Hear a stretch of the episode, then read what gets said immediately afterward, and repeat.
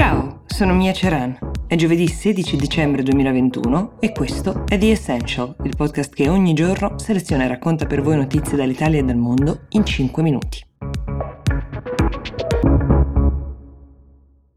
A una settimana dal passaggio del testimone da Angela Merkel, il neo cancelliere Olaf Scholz si è insediato e ha scelto su quali argomenti centrare il suo discorso di insediamento, le prime parole che i suoi cittadini gli sentiranno pronunciare in questo nuovo ruolo che ricopre. Un tema su tutti è stato affrontato con decisione e va detto con coraggio, quello che riguarda l'ambiente, l'emergenza ambientale. Abbiamo alle spalle, ha detto Scholz, 250 anni di prosperità costruita sul consumo di petrolio, di carbone e di gas Davanti a noi, adesso, abbiamo 23 anni circa per liberarci di tutti i combustibili fossili e lo faremo perché abbiamo preso un impegno, arrivare alla neutralità carbonica entro il 2025.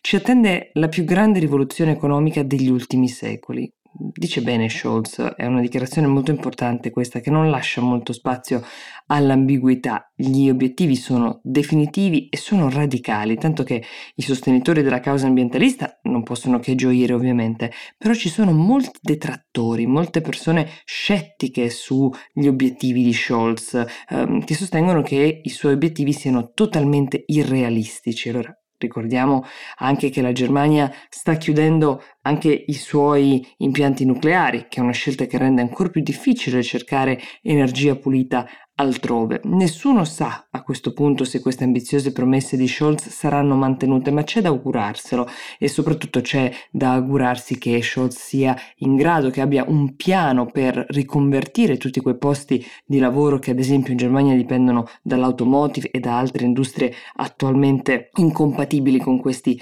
obiettivi. Come intende farlo? Questo è ancora da scoprire, mentre invece è più chiaro come intende creare più equilibrio sociale, questo è un altro punto cardine del suo discorso. Partirà dal salario minimo, 12 euro all'ora, uno dei più alti in Europa e ricordiamo anche che non tutti in Europa, ad esempio l'Italia, non ce l'ha e un salario minimo. Poi vuole rendere l'immigrazione un processo uh, con un'integrazione più agile, Scholz, come conta di farlo. Per farlo cercherà di far arrivare quanti più immigrati con specifiche competenze e qualifiche che servono per poter trovare loro un impiego in tempi brevi una volta arrivati nel paese. Ha parlato anche di gender pay gap, ovvero dell'obiettivo di ridurre il divario salariale che esiste ancora, anche in Germania, tra uomo e donna. Il motto ufficiale di tutto questo insieme di obiettivi di Scholz è rischiare il progresso e l'elemento di rischio, di azzardo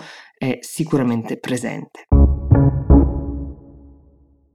Allora, forse il nome Nuf al-Madid non vi dice molto, però la storia di questa ragazza di 23 anni merita di essere conosciuta. Originaria del Qatar, ehm, da diverso tempo ha scelto di usare i social per poter coraggiosamente raccontare, perorare la causa femminista in un paese in cui di strada da fare ce n'è ancora molta. Due anni fa questa giovane attivista aveva lasciato il Qatar alla volta del Regno Unito e aveva documentato questa fuga perché di fuga si tratta, considerando che in questo paese c'è una legge, una, una legge che obbliga le donne a vivere fino a 25 anni sotto la tutela di un membro maschile della propria famiglia, quindi non poteva lei viaggiare senza l'autorizzazione di suo suo padre, al quale però Nuf aveva sottratto il telefono per uh, garantirsi questo permesso che le serviva per partire. Rimasta fuori dal paese per due anni, ad ottobre è stata eh, in qualche modo richiamata, cioè il Qatar si è detto disponibile a farla rientrare, promettendole, dandole grandissime garanzie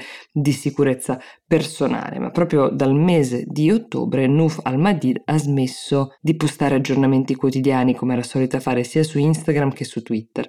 Questo non prima di aver detto ai suoi followers di preoccuparsi qualora i suoi social fossero rimasti spenti, tra coloro che la seguono molti hanno scelto di mobilitarsi immediatamente, non sentendola più twittare o uh, postare. La mobilitazione è partita proprio dai social con l'hashtag Where is Nuf?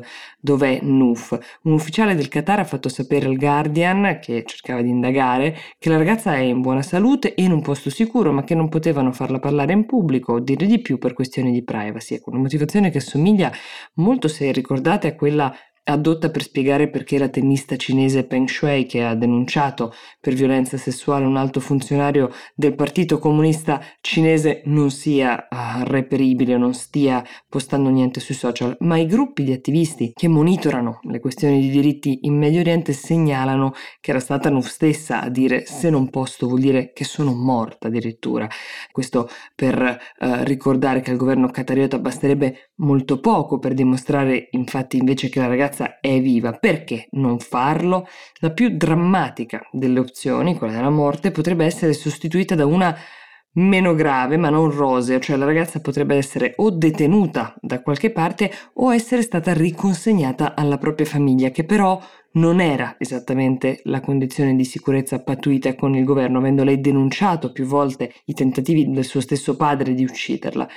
Questa legge catariota sulla tutela della donna, che citavo in apertura, mh, mm, equipara di fatto le donne a dei minori e sebbene sia stata emendata e alleggerita negli ultimi tempi genera ancora delle situazioni come quella che vi ho appena raccontato alla quale eh, diciamo non si sa bene quale destino augurare, non sappiamo che cosa augurare a Nuf se di essere stata fermata dalle autorità o essere stata riconsegnata alla propria famiglia.